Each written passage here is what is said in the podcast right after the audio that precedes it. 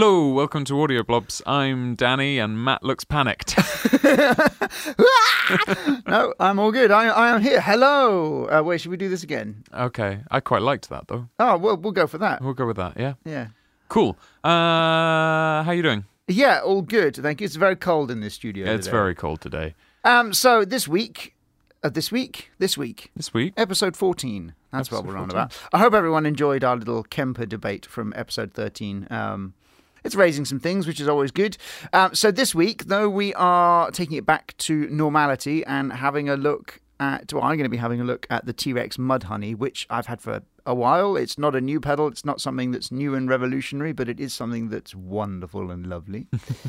um, and you're having a look at that is the most outrageous iPad stand in the world. that's great, isn't it? What on earth is that? And Danny's having a look at the new Anchor iPad stand. uh, No, Danny's having a look at uh, Brainworx BX Subsynth. Ooh. Shall I do that now? Shall I yes, go first? you do that. Okay. I'll turn this off. Um, so BX Subsynth released a couple of months ago, I think. Okay. Um, relatively new, anyway. Uh, which was made by Brainworx, and Brainworx do a lot of really great stuff. Um, they did this in conjunction with Universal Audio. I don't know how much Universal Audio had a hand in this. I think Universal Audio are just selling it. Okay. Um, but you can get it. You can get it natively. Uh, you don't have to buy it through Universal Audio. You don't have to have one of their DSP chips to run it. You can just go to Plugin Alliance and get it. Uh, it's about 115 quid. It's 150 dollars, so it comes in at about 115 quid. Um, it's modeled on the DBX 120 XP, which is an old. There's a mouthful and a half. Yeah, I know. I say old. It's not. It's not that old, but an older uh, rack hardware unit, Okay. which is it, basically it introduces subharmonic frequencies below existing frequencies. So it kind of is somewhere between an octaver and a kind of harmonic resonator type Yeah. deal. Um, the the DBX unit was really popular. It kind of started off was mostly used by DJs and stuff Yeah. to add sub bass, um, but it somehow found its way into studios and ended up being used a lot on kick drums, on bass guitars, on synth bass lines, on you know electronic drum beats from 808s and stuff like that. Yeah. And it was it it's kind of really well renowned little one U rack unit that just kind of has this sound to it Yeah. that just Does generates one thing that it does one thing it and does. it does one thing really really well um it the the Brainworx version the plugin isn't a replication of the hardware unit uh, what they did was they essentially modeled the way that the hardware unit the dbx unit tracks the low end and adds the subharmonic frequencies um, and then they built a plugin on that um, basically it's it allows you to blend in three separate frequency bands of like sub bass below where you would normally be able to kind of work. So you, you record a kick drum and you really want some kind of real proper sub kick that's going to shift air, like a Mhm. lot of air. You generally can't EQ that in. Those frequencies don't exist. You Yeah. know, down below kind of 70, 60, Yeah, 70 65, hertz. 70 hertz, yeah. You, you can't, no matter, I mean, even you can with. boost as much as you like, and you're still not going to yeah, get it. even with kind of resonant filters and stuff like that, Yeah. you're going to struggle to really get those those proper sub frequencies. So this just allows you to, uh, so this allows you to generate those frequencies and then add them into your recording. So it's got three kind of units um, that we'll look at, three different sections to the plugin that we'll look at. Uh, there we go. So you've got the the global section on the left, which has basically got your standard controls like your gain and in and out gain, Mm-hmm. uh, the mix, so how much of the dry signal you're blending with the wet signal. And then, as is kind of fairly standard on all BX plugins, you've got this mid-side section, which is Mono Maker, which is a frequency dial. So whatever frequency you set that to, everything below that becomes mono, which is really useful and handy just to have there all Oh, the time. clever. Yeah, because really you want clever. you want all your bass centered. You don't want kind of bass frequencies going on in the Yeah. stereo field. So you just dial in. Say you want everything below 200 hertz to be mono. You just dial in 200 hertz on that, and then it's got a stereo width control, which is a percentage, and that goes that can go out as far as 400%, like widening the stereo field. Wow. So you can do some really interesting stuff with that alone. Um, we'll get to the main section, the subharmonic section, in a minute. But on the right hand side, you've also got edge, which is like a distortion Okay. unit.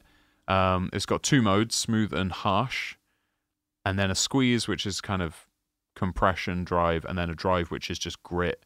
And then you can filter that, so you can add a low or high cut filter to that distortion Oh, clever. and that yeah. runs that runs in in parallel. So basically, just the more drive you turn up, the more you're adding into the signal. Yeah. Um, and then below that, there is a filter. Now the filter's kind of interesting. It's a essentially a high pass resonant filter, but the first stage of it, you've got two controls: tight punch and low end. The first stage of it is before it hits the subharmonic generator. So what you're doing is you're essentially cutting out low frequencies and then adding like a little resonant peak. So you're kind of telling the subharmonic generator what to look at. Okay. So you're essentially you can you can scrap away everything below like 50 hertz if you've got a load of junk going on down the bottom that you don't want the the the frequency generator to track and Yeah. to try and create harmonics. You just get rid of it. You can get rid of it and That's then you can add a little notch on it just to push, you know, at whatever a little peak at say 50 hertz or something just to Hmm. push a little bit more into it. And then it's got a low end control which comes after the subharmonic uh, generator, which just allows you to to turn up or down how much of that little peak notch you're adding. Okay. So you're it's there's a so much control. there's a lot oh, of con- too much. there's a lot of control. morning, there's a lot of Ah. control. Most of them just turn up the low end. That's all you need to know. Yeah. Um, the main bit that you need to worry about is the subharmonic bit. So that's basically got three frequency bands. So 56 to 80 hertz, 36 to 56 hertz, and then 24 to 36 hertz. So you can independently Very control. low. It goes very low. Very low. You you can independently control how low you go. Okay. And it's worth noting that, especially the 24 to 36 hertz band, unless you're listening to this podcast with a subwoofer, you're probably not going to hear it. I mean, like on headphones or anything like that, you're very unlikely to hear it. But I've kind of I've done a couple of audio examples already. Uh, in a minute, I'll play them through and we can have a listen to them. sure. Um, and I've kind of pushed it quite hard just so you can really hear what it's doing. Mm. Um, once you've dialed in, each one of those frequency bands has a trim control, and that is really important because you've got to hit it with the right amount of signal. You've got to hit the, the frequency generator with the right amount of signal to get the best out of it. Yeah, for you sure. can't you can't hit it with too little. I was gonna say if you tickle it a little bit, it's not if you tickle give it a little bit, it's not going to really do what it. Yeah. It's not going to do it the best it can possibly do it.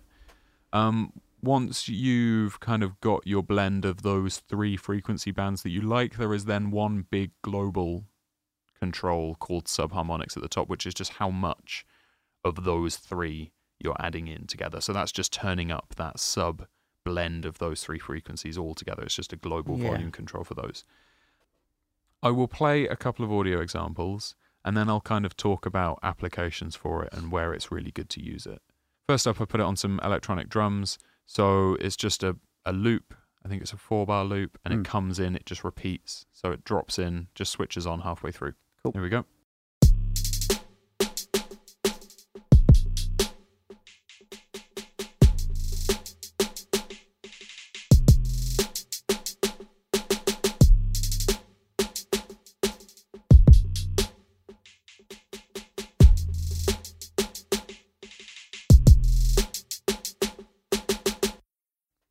So now I'll explain to you what I did and then we'll listen to it again. and you can kind of listen for. You can hear it. Oh, you can hear it. no, yeah, you can hear it when it comes Um, in. It's hard to.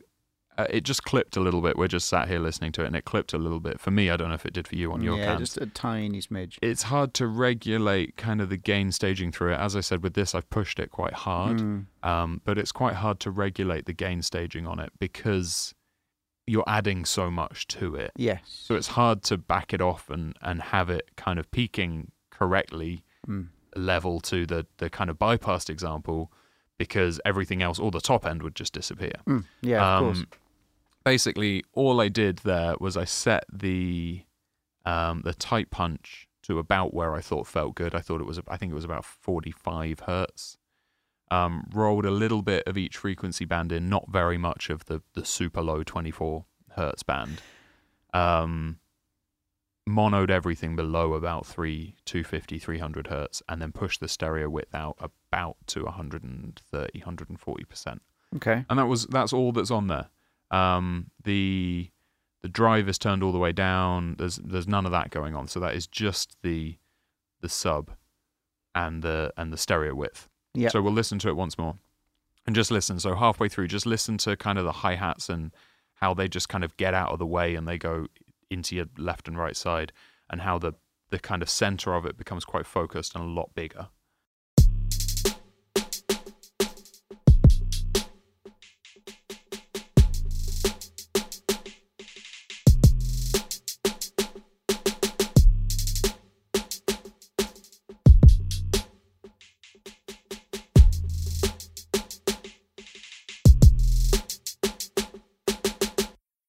sounds good right That sounds great. It's it's basically gives you that sub bass thing Yeah. that that you can't get from EQing. It allows you to shift a ton of air. Yeah. And as a bass player, there's a reason I'm a bass player. Yeah, true. Um, it's quite addictive uh, as a plugin. Like I've chucked it on stereo buses, Mm. and you can just kind of get this this Just kind of gives you a whole load of depth. Yeah, Just a whole ton of kind of really really accurate tuned depth Yeah. and, and low that you can really control. It gives you a lot of control over it, which is nice because when you're working down at, you know, 20 odd hertz, that's a dangerous area because you can make mistakes and it's hard to monitor correctly at that kind of level. yeah. And you can crank it up too loud because you're trying to listen to it.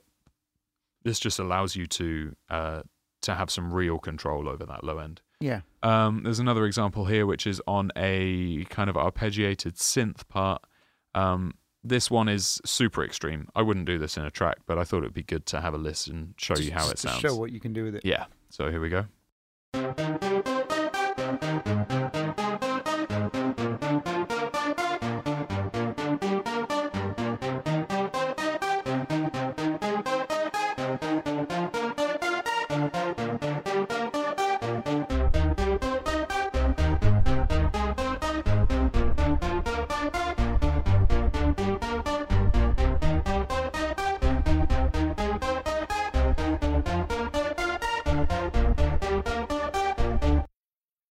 You can really hear in that example Yeah, really what it's adding, and it's and the the tracking on it is great. Um, I was going to say, what's it like if you, you know, if you feed it a bass part or if you feed it like a guitar part or something like that? It's good something that doesn't you- go down that low. Yeah, because you can control, because you've got a reasonable amount of control over what you're actually feeding into it. Yeah, You can do quite a lot with it. that's cool. Um, I've found a couple of times actually I've I've split this out onto another track. So I've I've taken my I've put it on a lot of electric basses, yeah, just ever so subtly because sometimes um, electric bass guitars just miss that kind of we, Body. we expect a lot of kind of sub in music now because of how electronic pop music's become. Yep. And it's quite hard sometimes to get uh, real instruments to have that sub, to have that real tight shifting air type low end. yeah. Um, so it's quite useful for that. So I'll split it out onto another track and really manipulate what I'm feeding it. That's cool. So you know, and then some- mix it appropriately. yeah, add a massive low cut filter on it to make sure it can really track what I want it to, Yeah. and then and then have a track that is just my sub bass track. Essentially, get a really Mm. good sound. Um, Which again, I send that through. I guess you could do that. You can do that. You'd be almost more likely to do that with everything, wouldn't you? So you'd do that with kick drums. You'd have your kick drum, which is your EQ'd kick drum, and then feed that into this, and then blend the two appropriately. Yeah, I mean it's got it's got a reasonable. I only find that I do that when, um, with with pitched stuff, so synth bass Okay. lines, electric bass lines, because actually for kick drums and uh, for drum buses and things like that, it's got quite a lot of options in terms of blending the original signal and the sub. So in the actual plugin, in the there's plugin, a lot. That yeah, you can because you've there. got that mix knob and you've got the the the global volume level for the sub frequency knob. Mm. You can get a pretty decent blend of it that's cool. um, I will always put it on the track first and then try and if it, if it's then not working, if I can't get it sounding right, but I know it's making the sound I want it to make, Yeah. then I'll split it out onto a separate track, so I've got separate controllers. So do you EQ before or after if you're using it? Uh, I'll EQ into it to try and control how it's responding a bit better. Okay. Um, and generally, don't need to EQ coming out of it. Occasionally, you need to compress a little bit on the way out Mhm. because of those because some of those sub peaks are just too much. Those the, the differences between the peaks and the troughs is Yeah. quite Yeah. Uh, distinct. okay. But it does a job, and it does that job very well. And like I said, on stereo buses and things like that, I mean, it's it's just a monster. It can it can really make a track uh, sound a lot bigger and more impressive than it is. yeah. It takes a bit of tweaking. Don't get Yeah. me wrong; it's not a chuck it on and like set it and forget it kind of thing. Yeah. You've so got to. it goes against our ethos. It go- does go against our ethos, but unfortunately, not everything just works straight off the bat. It would be great if everything had a single knob on it. Matt's world of mixing. Turn it on and don't have to change anything. Yeah, it would be nice if everything worked like that, but unfortunately, it doesn't. If everything worked like that, I might be out of a job. Yes, that's true. Yeah, I mean it's it's a nice sounding thing, and I totally get why you'd use it, particularly on you know low end of things. So you know Yeah. bass and uh, kick drum and things like that, uh, particularly on drum buses, because it just Yeah. fills out that sound. It makes something that sounds okay, and just just widens it and deepens it and makes it go, oh, that's.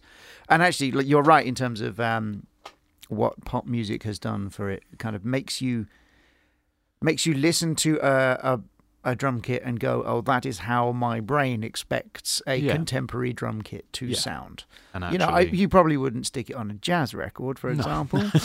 uh, but if you're doing like that contemporary pop dance Yeah. thing, for sure. It it. I mean, I put it on drum buses for a lot of stuff, not even kind of pop stuff. okay, Um, I've stuck it on drum buses for for like heavy metal stuff mm.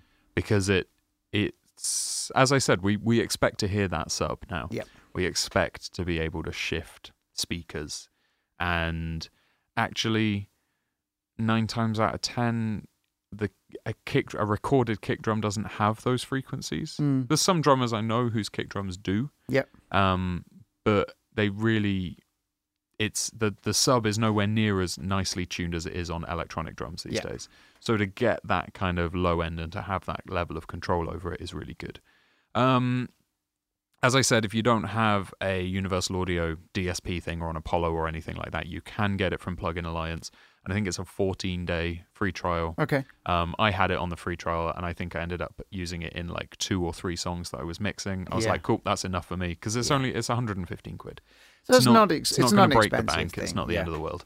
Um, no, I highly recommend it. If you if it sounds like something that you might use, then go and check it out. Get the free trial. Certainly, if you're doing Just a lot of mixing of, if you're doing a lot of drum mixing at the minute, and you're kind of going, oh, I wish this sounded slightly better, or Yeah. I wish it sounded slightly uh, more full, then Drums or synths, a lo- any, anything. If you're using yeah, synths a lot, yeah, true. chuck that on it. I mean, Moogs, Moog drones, and things like that. It's just all over it.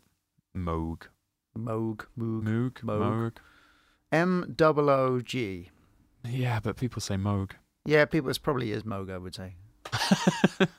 You know what we're talking about. Yeah, you, everybody you guys know what we're on about. Cool. Uh, okay, Nice and nice and simple. nice and simple. Nice thing. It looks good too. It does. I love the Brainwork stuff. They do Yeah. some really great stuff. They're they're a company that are definitely worth checking out, without a doubt. Cool. Go and have a look. Sounds good to me. So, uh, okay, so this week I've been looking at um, the T Rex Mudhoney, or actually more specifically, the Mudhoney 2. Um, and to be honest, I didn't really need to look at it a lot. It's been on my pedal board for, pff, I don't know, eight years or something Oh, okay. ridiculous. You know, that it's not a, it's not a new thing, um, but it's something that it's just brilliant. And every time I pull it out the box, and it's not on my standard pedal board at the minute because Right. it doesn't work particularly. It just pushes my mango way too hard. Just doesn't know. my mango just looks at it and goes, "What are you doing?" um, but through your Laney, it sounds enormous. Yeah, sounds great. Um, and it's just uh, every time I pull it out of the box, it, I just kind of go, "Oh, this thing sounds great. Why don't I use it more?" So I thought we'd do a podcast about it or a little segment. Cool. Um, so originally, so T Rex originally brought out the Mudhoney, which was just a single channel, one button, uh, level, gain, tone, and then a little boost switch if you if you wanted it, and a big on off button. And it was just a one thing, uh, like a not it wasn't a one trick pony, but it it just did one thing really really well and Yeah. allowed you to boost that function if you wanted it. Um, and about a couple of years later. Actually, probably almost like a year later, they went, okay, let's do a two channel version of this. And basically, it is the same channel twice on the pedal. Okay, so you can just have them set to different levels and So, switch. Yeah, Right. exactly. So the way I have right, the way I have this one set up, so there's tone one and tone two. So tone one is on the left hand side, and I've got both of the levels of each one set the same. The gains are what is different, and I have tone one as kind of like a rhythm, kind of. You can back down the guitar and it cleans up a little bit. Yeah. You can put the guitar on all the way and it's kind of that crunchy sort of I don't know how best to describe it, sort of Rolling Stonesy kind of vintage Okay. kind of breakup of a AC30 Mhm. sort of thing. Um and then tone two, I have the gain cranked much, much further to give it a sort of a more modern and high gain kind of crunch thing. Okay. There's also on here two little dip switches. One when you push it up, it's normal, and when you push it down, it's boost. So again, on the channel one, on tone one, I have it on normal, and channel two, I have it as boost. Cool. So that if this is the only thing, so if I've got like a little flyboard or something, I've got my little pedalboard in front of me, but if my mudhoney is on that, I'll have tone one as my kind of go-to, and then if someone says, "Great, take a solo," Yeah. I can flick it into the other one and know that it's gonna just kind of, it's just like having a more button. It just gives you more of, Yeah, of yeah. the thing that you want. Um, Does it when you switch if you're on channel one and you switch channel two on? Does it switch over to channel two? it does. So, unlike so in front of step us on both of them at the same time to switch one off and one on. No, so also in, in front we've got the Xotic's BB Plus, Yeah. and that does do that, which allows you to cascade one into the other or the other into the one, and you Yeah. can change which way around. Okay. The Mudhoney, I kind of prefer the fact that it doesn't. Okay. I like having one or the other rather than one or the other Or or, both. and Or in both. or both in the yeah, other way. flipped around. Yeah. Yeah, so if you you know if you kick tone one in, tone one comes on. Hit tone two, tone one turns off, and, And tone, tone two two. turns on, Cool. which I like. I kind of I like that functionality. Um, the other Is the other way around is is good as well. It just depends on how you're using pedals. I Yeah. use pedals almost as single things. So I like turn to be if I if I want to turn it off, I don't want to have to think how am I how's best to turn this off? Yeah. Do I need to push two buttons at once or what? I just want to go no and stamp it with my foot. Do you know then if it's a single circuit, Oh, do you know what? I don't know. two controls, or if it's because it could just be one circuit and it just switches like pots. Yeah, I don't know. I don't know is the honest answer. I don't know whether enough. it's just built on one circuit or whether it's Actually, two separate. or either it's two separate Yeah. circuits. Um, fair enough. I don't know. I was just wondering, out, just out of curiosity.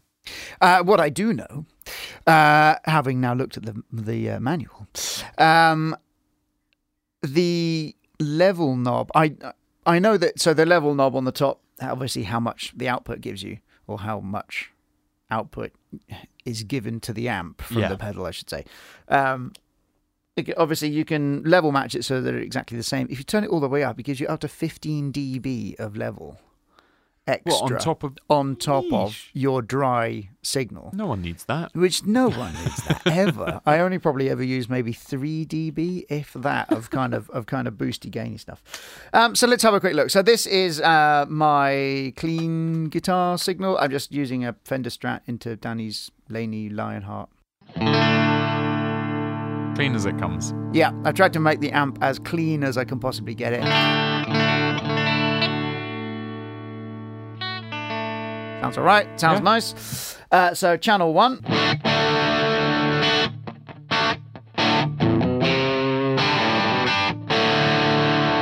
It's quite crunchy. It's very crunchy. It's very sounds great. crunchy. So you can kind of back that down a little bit. This is on the normal setting, not the boost setting. So if I turn that down just a little, That sounds nice. I like that. It's kind of kind of cool. And then you can turn it up a little bit. So this is still just on the one channel. If I turn that up to about sort of one, two o'clock, something like that. now you kind of start getting into a little more modern kind of sounding and. And quite a lot of breakup. So where I normally have channel one set is about sort of 9, 10 o'clock, something like that. It's about there. Because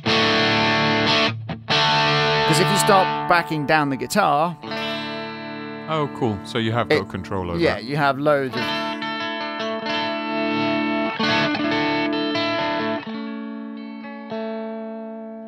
Beautifully in tune. Beautifully in tune. I am playing a Fender Strat. Um, all good. So if you go from channel one to channel two. Oh, yeah, okay. Fair okay. So channel two, you can set channel two to do exactly the same thing as channel one, but I've got this set so the level is about the same, but the gain is up on one, two o'clock. But this has also got the boost function Yeah. on as well. So it,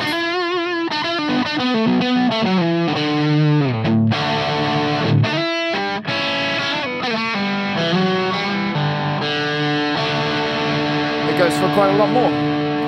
Um, and that's what it does. It just goes from nothing to a little bit to a lot more. Yeah. It's great. It's um, built like an absolute tank. I was Um, going to ask because I've never owned a T Rex pedal. Yeah, Um, I've owned bits and pieces. I've owned power supplies and stuff, which are yeah. The built fuel really, tanks. Yeah, they're built really well. Really well. Um, Um, I've got a couple of their pedal boards as well, and they're built like absolute tanks. The, just the build quality is fantastic. The guys, they're based over in Denmark, um, and they just build things to last. I've got a couple of their things. I've got their Okay, cool. tremolo as well. So it is built. It is Um, well built. Yeah, ridiculously well built. And you know, I've you know, you stand on them for days and thousands of times, and they still just go, "Cool, I'm fine. I'm still a pedal, and I'm still Just- working." This mental image of you just stood on one foot on a pedal for several For days several at a time. days at a time, Matt's Matt's testing testing ground. testing. ground. Buys No, a new I mean- pedal, stands on it. They're um yeah, they're they're really really well built. And they're not expensive either. So I think you can get these I mean these are like uh, like I said 8 9 years old whatever. Yeah. You can still but they're like 140 quid. New. New, Oh, that's good. brand new, which is really good. They were more expensive. I think I, when I bought mine they were it was just over 200. So they've come down by about 100 pounds in price. I think it was about 220 quid when I bought mine. Oh wow. Okay. Um, but that's kind of to keep in, uh, to keep current with the current market. The fact Yeah. that they haven't really brought out many more distortion, gain, vintagey, classicy kind of fuzz pedals. Yeah. Um, they've done a lot. If you don't know about them, go and check out their replicator, which is amazing. Which is their tape thing. Oh, it's like tape the echo. actual Mm, cassette Yeah. Tape delay. You know, I just I want one. Yeah. Um, I'll build you one. brilliant. Do it, please do. It's got to be easy It's to got to do. be easy to do. Um, yes, great thing. Sounds good, and it's always done everything that I needed it to do. Whether it's from you know a little bit of crunchy, bluesy breakup, all the way through to kind of huge amounts of distortion and, and overdrive. Yeah, it sounds Um, really nice. Sounds great with a, a compressor squashed surprisingly with it as well. versatile. Yeah. From channel one to channel two sounds like a different pedal. Yeah, exactly. So I don't know whether it's built on uh, a separate circuit or not. Actually, I should go away and and find, Find out, but I don't know. It would probably be easier just to chuck two circuits in there, as opposed to have two sets of controls for one circuit. Yeah. Essentially, it would probably be a lot easier. It probably But would. it would be interesting to know. Yeah, definitely.